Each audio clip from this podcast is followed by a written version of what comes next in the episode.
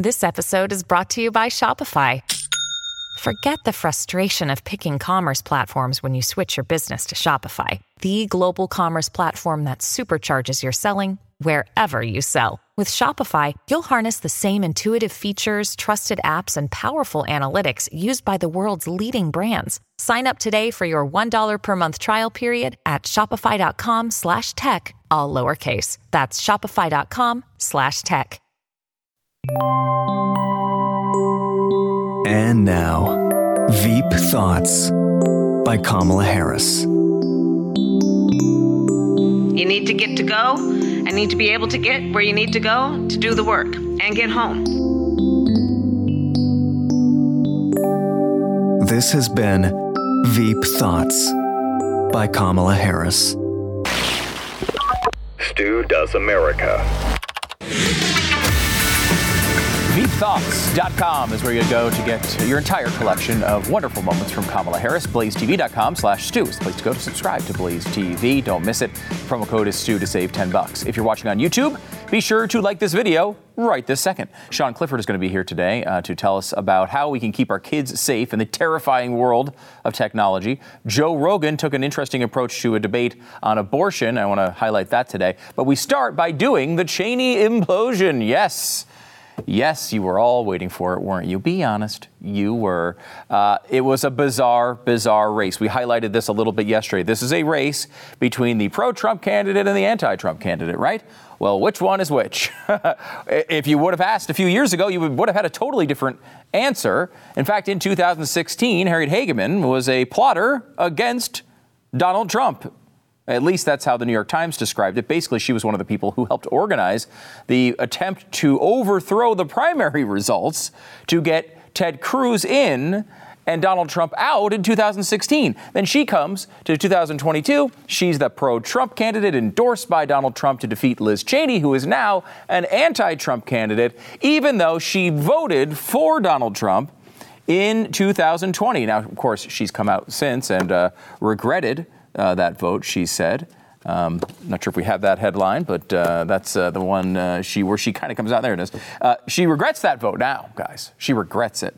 But she made it in 2020. The election that everyone was talking about was the election in which she actually voted for Donald Trump. I mean, it's just been a bizarre election. None of this matters, of course. Everyone knew exactly what was going to happen. And I think it hit basically around the level that we thought it would. Liz Cheney was defeated by Trump-backed Harriet Hageman in Wyoming, and it was, shall we say, not close. Not a close race whatsoever. Hageman with 66.3% of the vote. Liz Cheney at 28.9%. Now remember, she won easily just 2 years ago. How fast this stuff all changes. Completely destroyed. It's important to note, too, yes, she's become sort of a national figure because of this Trump opposition. Of course, she was in Republican leadership before that. But, you know, the Cheney family basically, you know, politically runs the state of Wyoming. They're one of the, you know, they're a legendary political family. Like, it's hard to lose races in that state if you happen to be a Cheney. But Liz pulled that one off relatively easily. So she got that one done. An implosion, I think, is a fair discussion here, point here, because really, like, she never had any problems before. If she hadn't taken this approach, could she have survived this? I mean, I think the answer to that is yes, though she was really more worried about what's coming next, and she wanted to make sure that you knew that she was basically Abraham Lincoln, you know? And this is what every losing candidate says. You know, Abraham Lincoln lost races, too. Yeah, I know, but that's probably not the defining part of his career. Just my 2 cents on that one. Representative Liz Cheney compares herself to Abraham Lincoln following a resounding defeat in the Wyoming primary. Here she is doing that.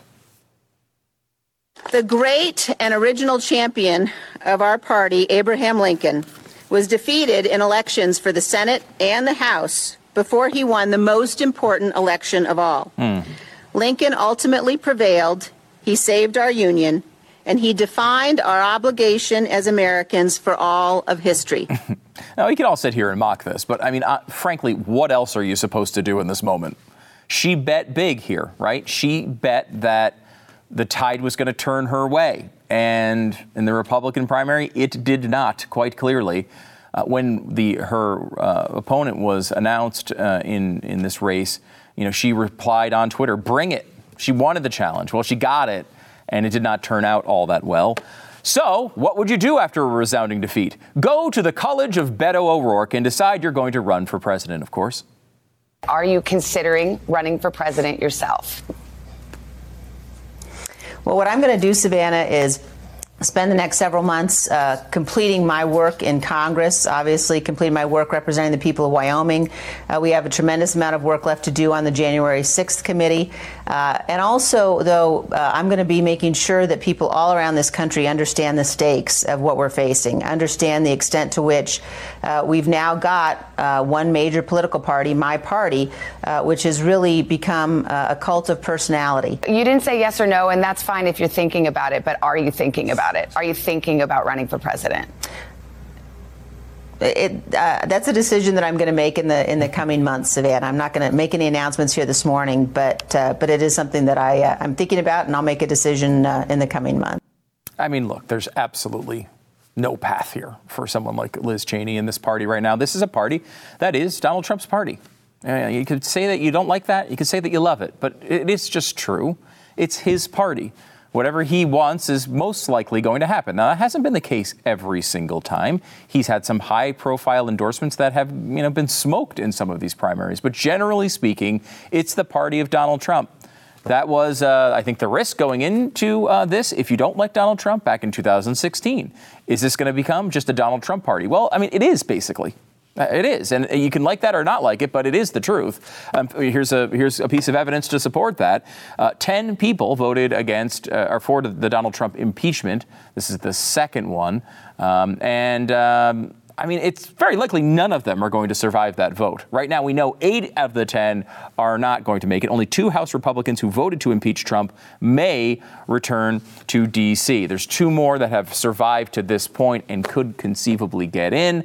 But even, you know, candidates like Peter Meyer, we've talked about him before in Michigan, who voted against Donald Trump in the impeachment vote, but then, you know, didn't constantly talk about it, did not do the Liz Cheney approach. He even lost a much closer election, but still lost. There's 2 left, one in California, one in Washington.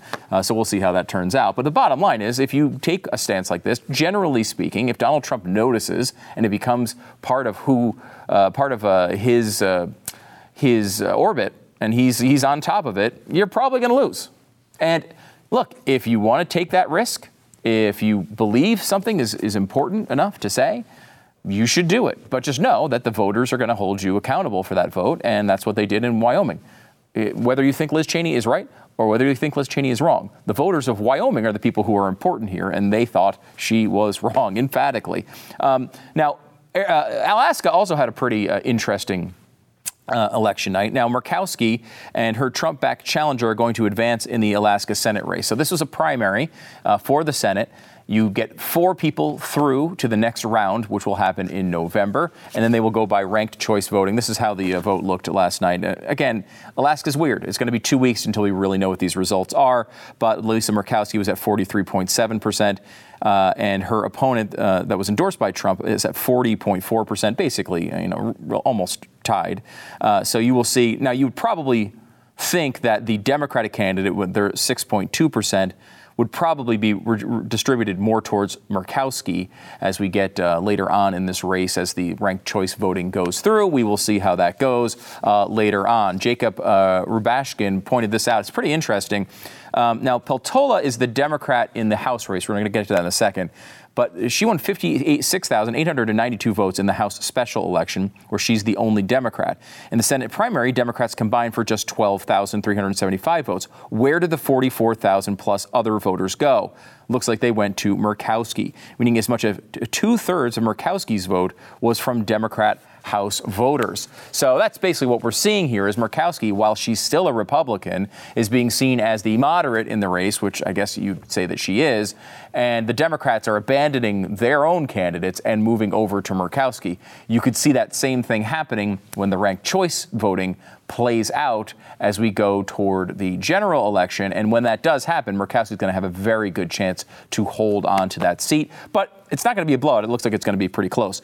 Over in the House, this is, honestly, off the top of my head, I don't remember if this is remember, there are 2 elections for the same seat going on the same night in Alaska last night.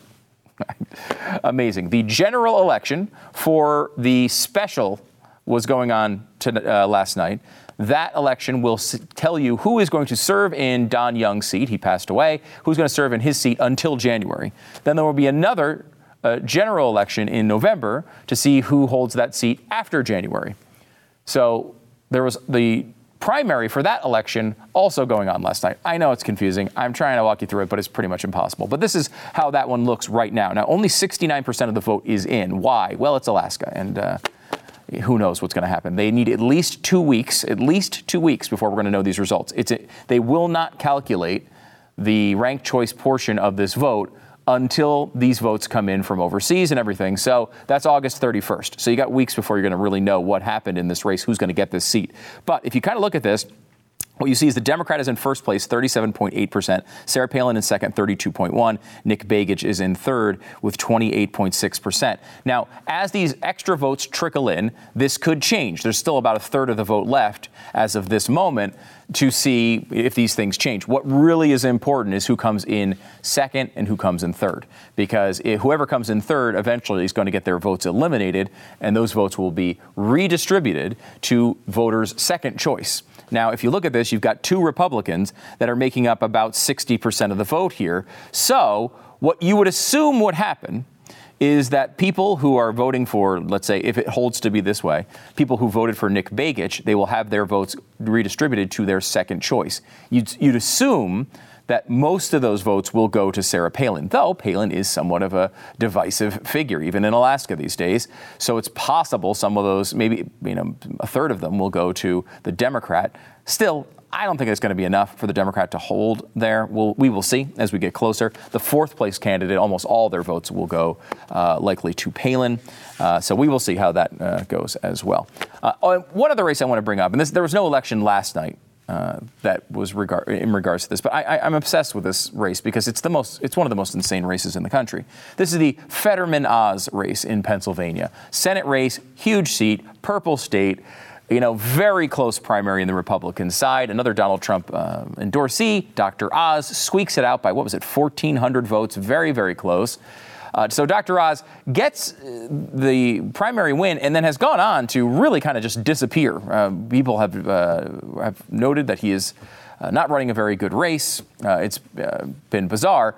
And it's especially bizarre because his opponent in the race had a massive stroke and almost died. And at this point, doesn't seem to be able to do much of anything. He's barely out on the campaign tour and seemingly can barely speak when he's out. Now, Democrats seem to like candidates that can't speak.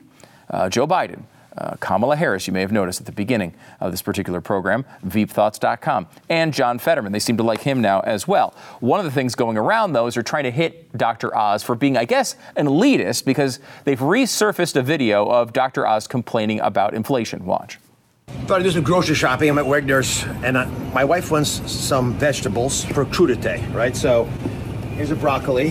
That's $2, not a ton of broccoli there. There's some asparagus, that's $4. Yep. And carrots, that's $4 more. That's $10 of vegetables there. And then we need some guacamole, that's $4 more. And she loves salsa, yeah, salsa there.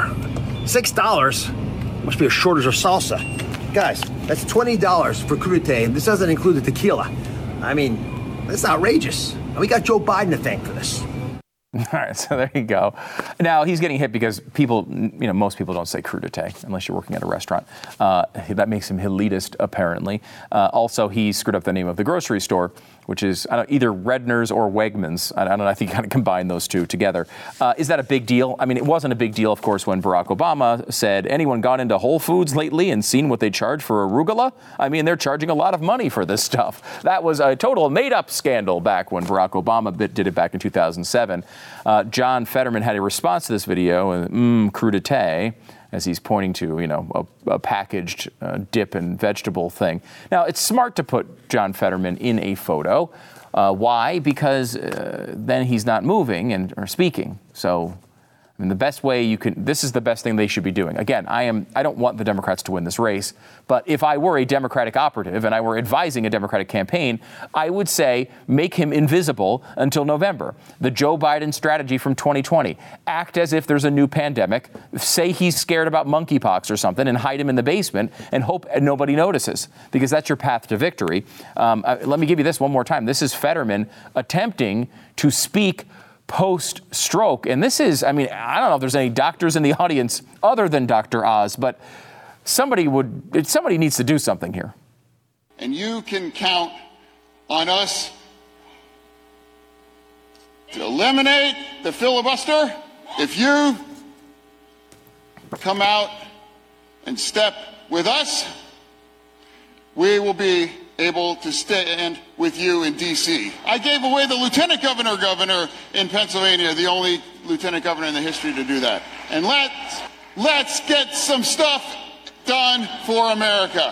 Who would ever think that I would be the normal one in the race here? You know, with that. Yeah, no, people are not necessarily thinking that. The Philly Inquirer has come out and talked about another scandal, because, you know, people like to say, well, I mean, he's having health problems, and look, we wish him the best, of course, but I mean, this is scary, right? I mean, he's having massive health problems, and the Democrats are trying to, you know, weaken at Bernie's this guy into the Senate seat, and I don't know. I never think that's a good idea. But it's not just that. Fetterman's, this is the Philadelphia Inquirer's take. John Fetterman's parents gave him money into his 40s.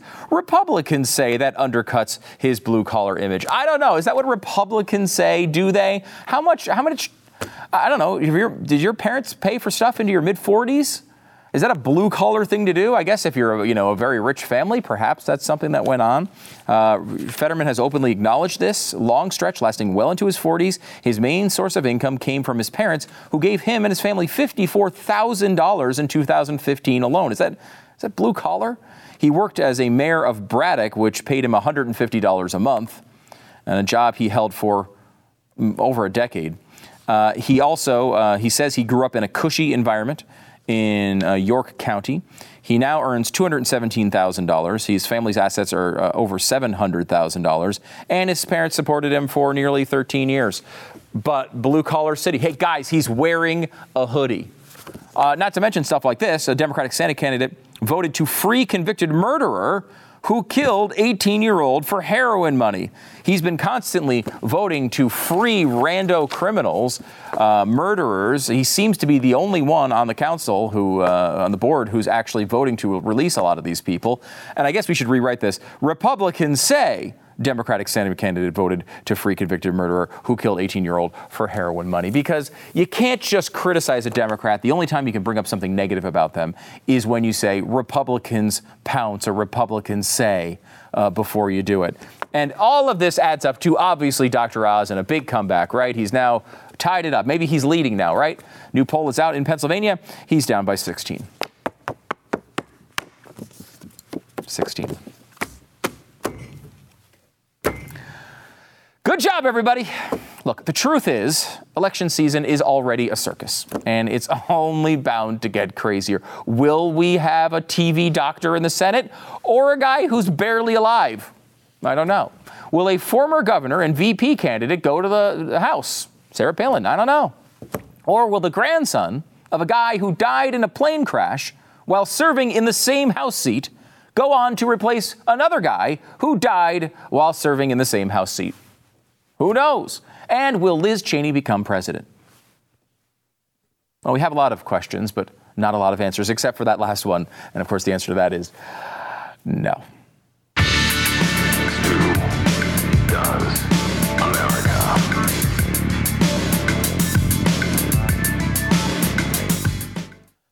The best in skincare is from Genucel. This is a great gift to anyone who might be on your list.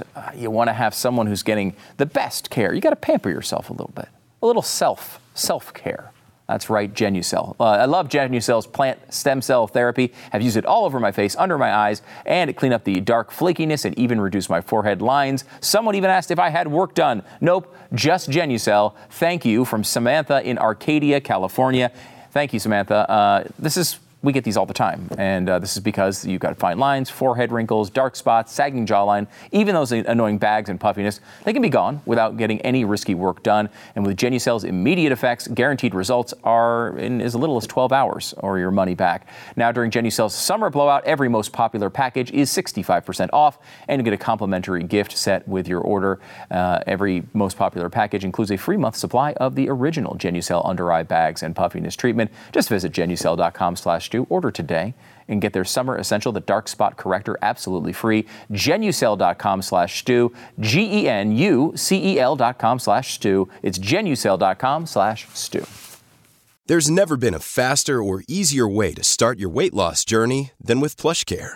PlushCare accepts most insurance plans and gives you online access to board-certified physicians who can prescribe FDA-approved weight loss medications like Wegovy and Zepbound for those who qualify. Take charge of your health and speak with a board-certified physician about a weight loss plan that's right for you. Get started today at plushcare.com/weight loss. That's plushcare.com/weight loss. Plushcare.com/weight loss. I'm happy to welcome in Sean Clifford to the program. He's the CEO of Canopy, and I want to get into what that is and how it's going to hopefully not make me go insane as a parent. Canopy is the canopy.us is the site. Sean, how's it going? Good. How are you doing? Good. So I have two small kids, a 9 and 11. They've just come through this period of being, you know, completely perfect, innocent little angels. And they're now getting to the age where they're growing up and they want to be on the tablet all the time. They want to be on the phone all the time. And I got to tell you, as a parent, I am stunned as to how difficult it is to figure out a way to manage the content on their devices. It is, I figured this would be the easiest thing, super built right into the device, the easiest thing in the world. It is not. Can we talk first about the problem here? How common is it for kids to go the wrong direction on the internet? Regrettably, it is so common. We live in an age today where bad content finds your kids. And it used to be 30 years ago, we can all talk about, a magazine that might be under an uncle's bed. Right. You had to work hard to find that stuff. Now you have to work hard to avoid it. And it's just part of the reality of kids growing up with ubiquitous devices everywhere, and also growing up where the tech companies have effectively designed their programs in such a way that they're exercising control over what your kids consume. 30 years ago, you had control. The parents could decide what was appropriate for your kids to see. You could check what they were bringing into the household. Now that's all been outsourced. And it's unfortunately a big problem, and a lot of stuff is creeping in. Yeah, I said this already, but it's like it was really surprising to me as I tried to set up the parental, features on, iPads and iPhones and all these things as to they make it almost impossible. There are some third-party attempts out there. I've tried some of them. I've found them to be very difficult to get set up and to manage. Canopy is your company, and you're trying to kind of come up with a different approach to this. Can you kind of explain what you're trying to do? Absolutely. So first, at the very outset, we want to kind of overturn the whole category, which is historically been called parental control. And we want to do that for two reasons. First, most parents do not want to be controlling. And most kids, in fact, all kids, don't want to be controlled. Right. And I think at the very outset, it's a misnomer in that the goal is not exercising control per se, but actually helping your kids initially through some guardrails, learn how to navigate this, because you want them ultimately to go out into the world, to enjoy the freedom. And the internet does provide tremendous freedom. And you want just to make sure that they have a good head on their shoulders to navigate that. So the first is just kind of a philosophical difference in what we want to build. The second is we're trying to bring technology to this problem that's as dynamic as the internet itself. Two quick innovations that our amazing R&D team in Israel has brought to bear. First, we've trained our artificial intelligence engines to detect problematic content. At the very outset, nudity and pornography. We're now working on violence. And so today we can identify any nude image or video with 99.99% accuracy. The second big innovation is that we can do this in real time, in milliseconds, as you browse, which is so important because, again, 30 years ago, there may have been a red light district of the internet. And if you could just shut that down, you were fine. Mm-hmm. Now it's everywhere. And a lot of the content that's popping up is brand new. You can have a site that's fine today and problematic tomorrow. And only if you're able to analyze everything in real time as your kid ventures out into the world can you really ensure that they're going to be protected from a lot of the toxic content that's out there. So what happens when Canopy detects one of these bad images? What actually goes on? Great question. So we've got a couple different approaches. If it's just an image or a single video within an otherwise fine site. So a great example here is Twitter. Twitter has Elon Musk memes and Bitcoin jokes and cat videos and news and whatnot, and also a ton of pornography, I'm sorry to say. And so for a site like Twitter, we can actually filter within it and just pull out the problematic content. You still can access all the other entertaining and informational content out there. Separately, if you go to a website that triggers a threshold, let's just say 51% of the content is problematic, we'll end up blocking the whole site. But our approach is to bring a scalpel instead of a butcher's cleaver, where we're not forcing you to make an all or nothing decision about the broader internet. We really can go through and say, hey, this one photo is bad, take that out. Everything else is like, have at it. Is this sort of like a way to hopefully walk some sort of line here? Because I liked M. Night Shyamalan's The Village, but I don't necessarily want my kid to be completely in a field for the rest of their lives, never seeing a device, though I will say at times I do want that. I mean, I find it to be so overwhelming and such a difficult thing to deal with as a parent. I mean, is this kind of the way to walk that line where they can get access to some of the good stuff without all the craziness? That's our hope. And this is really born out of kind of two thoughts. The first is, irrespective of what you want, the world is going to push this upon them. It is rare to find a school today that does not, by 7th grade, mandate either homework or in-class education take place on a tablet or a computer. So whether we like this or not, whether you want to go this almost Amish approach or not, you have to prepare your kids for this. Then secondly, I think broadly speaking, we really need to think about the world that our kids are going to exist in. And my hope is that you can raise kids almost like that scene from Good Will Hunting, where like they've read all this stuff, they know what's out there, and they can reject it from a point of conviction and confidence because they know there's something better out there for them. And so from both perspectives, yeah, we really want to provide families a way forward. Number one, where they can get the good without the bad. And number two, where the proper decision about what you're encountering is actually up to you. It's up to the family. Right now, you go on one of these platforms, like you have no say. It's the algorithms. It's like TikTok, foreign government.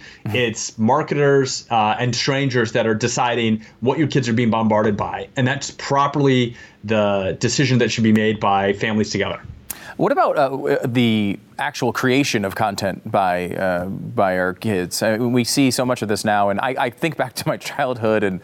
God, thank God there was no social media and no, cameras and all the nonsense that I thought was funny back then is not still exist. Is there a way to manage sort of their digital footprint as they grow up and so we don't ruin their lives later on? There is, and it's evolving a little bit. I really think there's two things parents need to take in mind. So first, Canopy has developed proprietary technology that can scan every photo taken by your child's device to see if it has inappropriate content on it. Right now, that means, is there nudity or minimal clothing like bikini or lingerie? And if it is, if our software detects this, all by a machine, no human ever looks at it, we give the child a choice. Do you want to delete this because it might be inappropriate, or do you want to send a copy to mom and dad? And that's hopefully great. That provides them a choice. And like, is that half-second pause? Like, are you sure you want to do this? Which, when I was 16, I did something I probably shouldn't have done, but it was not captured for posterity at the time. The second thing, which I think is, just forever truth, is like you need to equip your kids to understand that digital is forever, and that what they do, however innocuous it may seem, they have to assume this will be seen by everyone. Or like more to the point, I mean, my kids are still young. I've got a 11-year-old, a 8-year-old, a 6-year-old, and a 3-year-old. But, I tell them, like, every picture that you take, usually with my phone, are you sure that you would want Nini or Mamu, our two grandmothers, to see this? I'm like, if that can be the question as they go forward in life, like, is this okay for my grandmothers to see? Like, hopefully that will help nudge them in the right direction. Right. I think one of the things that's interesting about this is so many kids, I think, get brought into this world unintentionally. I mean, there's certainly an age in which a kid grows up and they decide they want to go out and see things that might be enticing to them. But this is now being forced essentially on kids much younger because they stumble on it. They don't even know. They're not even looking for it. I mean, the overwhelming majority, if I'm not mistaken here, Sean, of kids wind up having their first experience with, porn or whatever, R-rated to X-rated material without even intentionally searching it out. That's exactly right. The last study on this that I saw was that 63% of children's first exposure to hardcore pornography was accidental, unintentional. They were not seeking it out. And for America today, that means that most kids in this country will see hardcore pornography before they have their first kiss through no fault of their own, right? Not even actively seeking it, like you said. And that's a huge problem for parents and for kids themselves, because what we now know, there's been a ton of research in the last 2 decades, thanks to advances in neuroscience.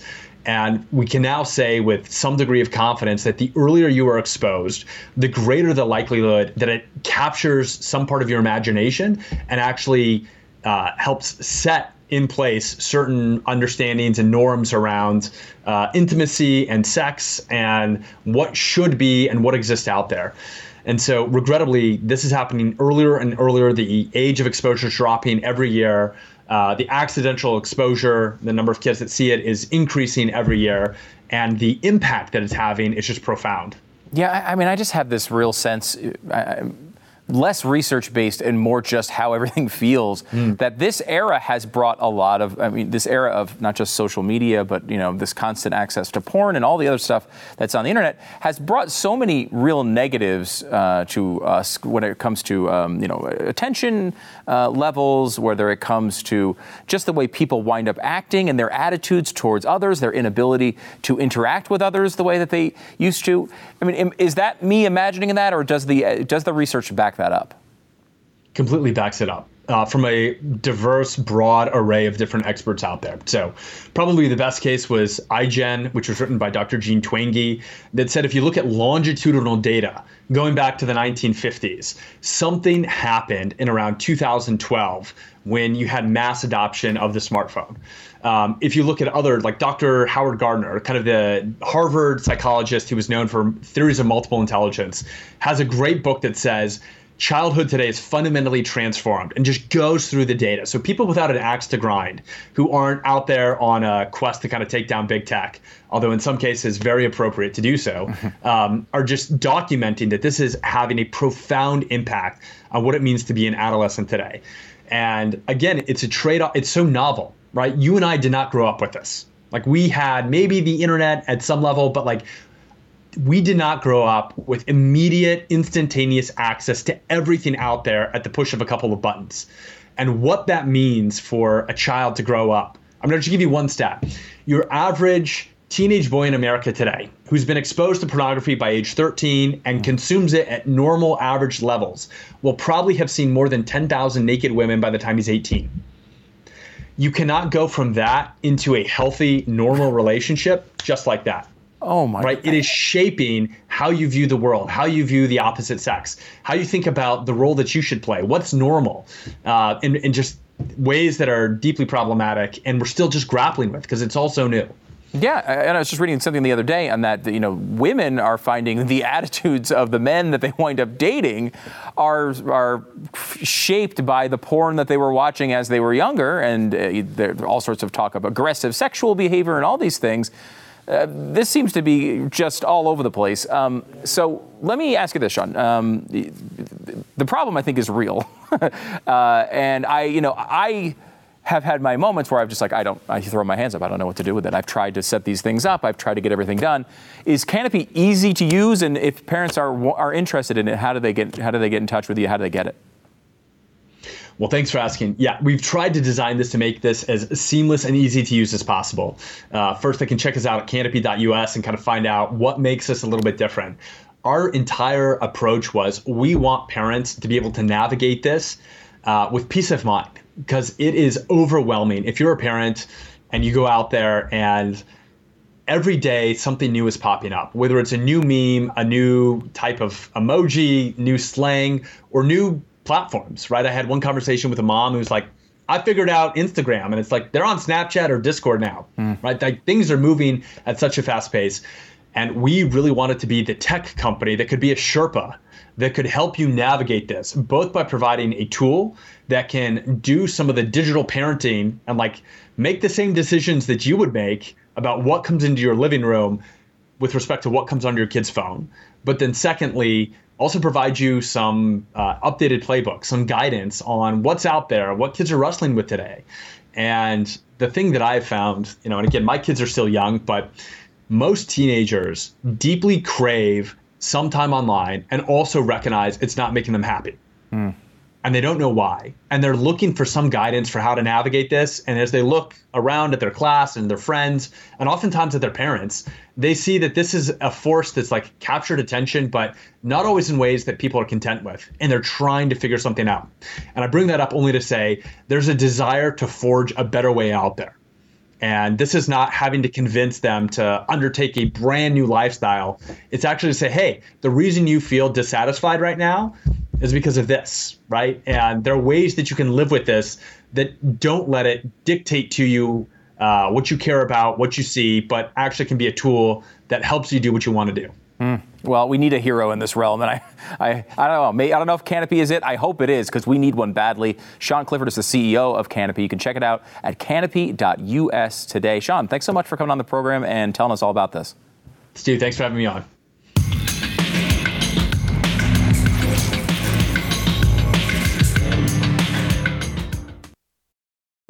Families have a lot going on. Let Ollie help manage the mental load with new cognitive help supplements for everyone 4 and up, like delicious Ollie Focus Pops or Ollie Mellow Pops for kids. And for parents, try 3 new Brainy Chews to help you focus, chill out, or get energized. Find these cognitive health buddies for the whole fam at ollie.com. That's OLLY.com. These statements have not been evaluated by the Food and Drug Administration. This product is not intended to diagnose, treat, cure, or prevent any disease. Our friend Glenn Beck has a special coming up tonight. You don't want to miss that. Be a member at BlazeTV.com/Stu. Coming up this week, we have Ali Stuckey is going to be coming on. I'm excited to talk to Ali because I have not spoken to her really other than passing in the hallways since Roe vs. Wade was overturned. And this is an important issue to her as it is to me, and I want to get her reaction to that. Plus, some really crazy stuff going on with Boston Children's Hospital.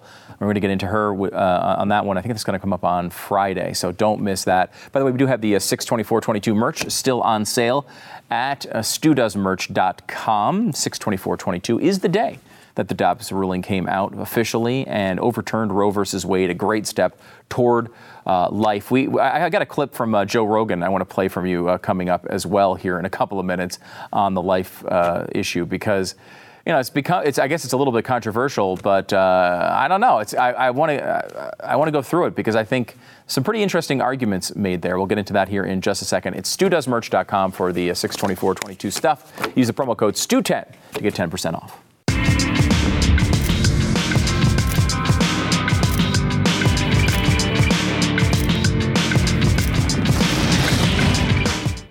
We are in a historic housing market, really one no one's ever seen before. And if you're going to be making a major transaction in the middle of this, you better know what you're doing.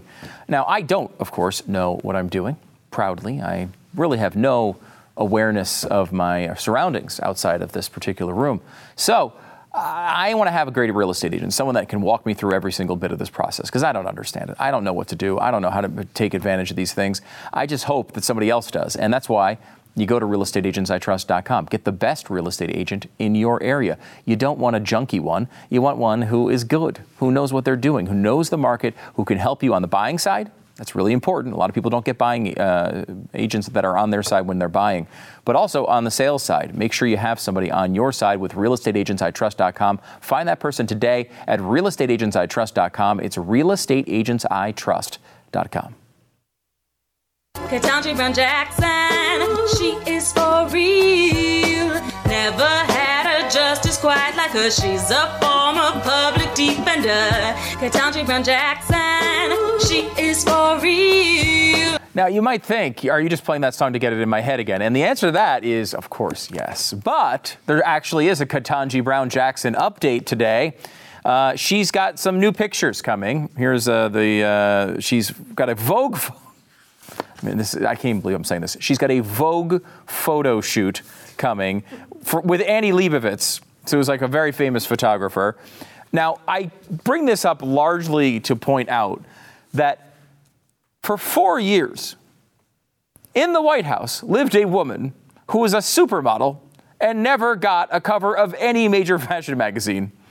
Nothing. The entire time she was there, because she was married to Donald Trump. Ketanji Brown Jackson, a Vogue photo shoot with Annie Leibovitz. You really can't make this stuff up. There's no clearer picture of political bias than Melania Trump, who, by the way, never said anything. Like, she didn't really even hold political positions publicly. But even that, just because she was married, all these people who say women power, feminist rights, but you're going to be judged by your husband's political views. Unbelievable. Joe Rogan interviewed Seth Dillon, he of the Babylon Bee, and they had an interesting back and forth about the issue of life. And I want you to listen to this. They went into the most difficult part of the conversation, and Seth Dillon had an interesting argument. I want you to hear it. You don't have the right to tell my 14-year-old daughter she has to carry her rapist baby. You understand that? To look that woman in the eye who was the born of a rape. Do you understand that? That's a 14-year-old child. If a 14-year-old child gets raped, you say that they have to carry that baby? I don't think two wrongs make a right. I don't think murder is an answer to... I don't think murder fixes a rape. I think abortion is health care the way that rape is lovemaking, if we want to use rape as an example. I think they're opposites. And it's like these are euphemisms that we use. We use the word healthcare. We're talking about a procedure that ends an innocent human life, and we're calling it healthcare. That's like calling rape lovemaking. And this is why it's such a human issue, because I see what you're saying. And it's interesting. Rogan was seemingly a little won over there by the end. It's one of the things we've talked about before. This is a difficult thing. Obviously, you're talking about someone who's a victim of a crime, and then, in this telling of the story, you're forcing them to go through with something. The other way to look at it, and we've talked about this before, is in a situation where rape is part of a terrible, look, it's a terrible crime, right? And you have three people involved in this story. And the problem with this, more than anything else, and it's hard for people to deal with, is that you need to punish two of them. Now, if you're going to pick two people to punish out of the three that we're talking about, there's no good choices here. One of them, yes, is the rapist, but who's the other one? It's either the fact that the woman has to go through with, time, carrying a baby she did not want to carry. And I think at times conservatives kind of say, well, I'll just have the kid and just get it adopted. And some women are able to do that. And thankfully they are. I mean, I know people who have adopted children who were born of sexual assault that are brightening lives all over the country.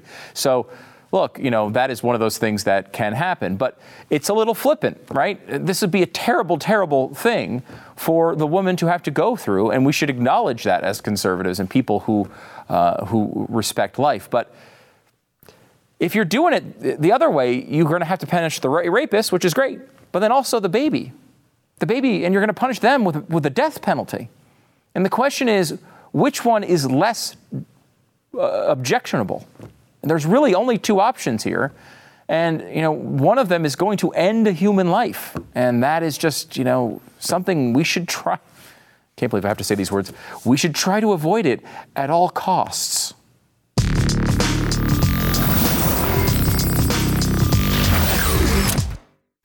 if you're watching on YouTube, make sure to click like on the video. Drop a comment below. I mean, what other show can bring you from a Ketanji Brown Jackson song to rape abortion talk in less than 4 minutes?